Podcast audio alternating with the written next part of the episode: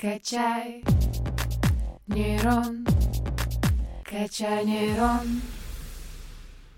Приветствую вас, уважаемые слушатели подкаста «Качай нейрон». Меня зовут Александра Замкова, и сегодня мы поговорим на нелегкую, но по-настоящему космическую тему. Перед тем, как запустить ракету в космос, эксперты обязательно проводят ее диагностику. А вот в том, каким образом такую диагностику проводят для отдельных элементов ракеты, нам поможет разобраться Антон Азин, старший научный сотрудник лаборатории проектирования рабочих элементов ракетно-космической техники ТГУ.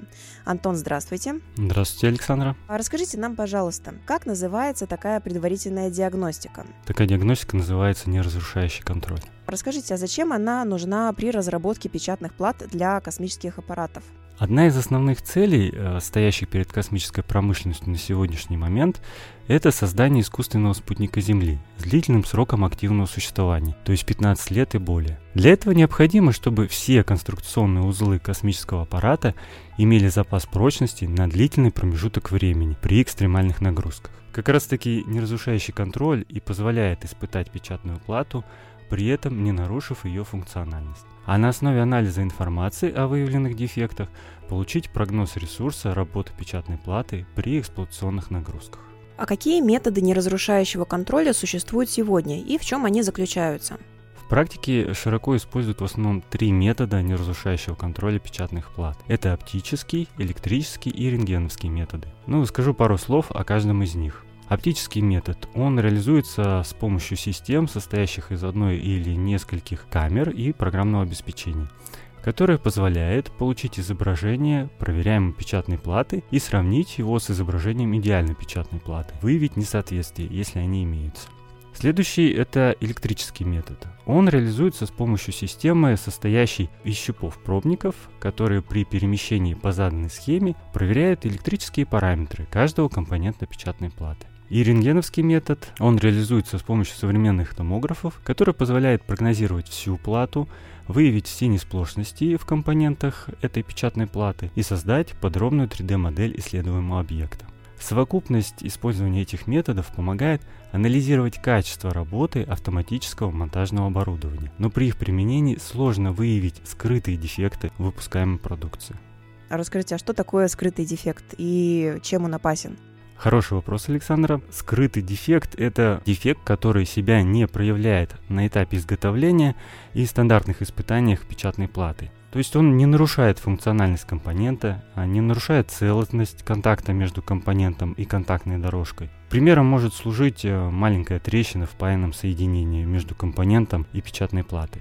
Но при длительной эксплуатации в составе прибора дефект будет увеличиваться в размерах, и в итоге функциональность платы нарушится, что сократит э, срок активного существования спутника, и спутник выйдет из строя. Поэтому необходимо было предложить метод, на основе которого можно найти скрытые дефекты в печатной плате, проанализировать степень их опасности и спрогнозировать ресурс работы печатной платы.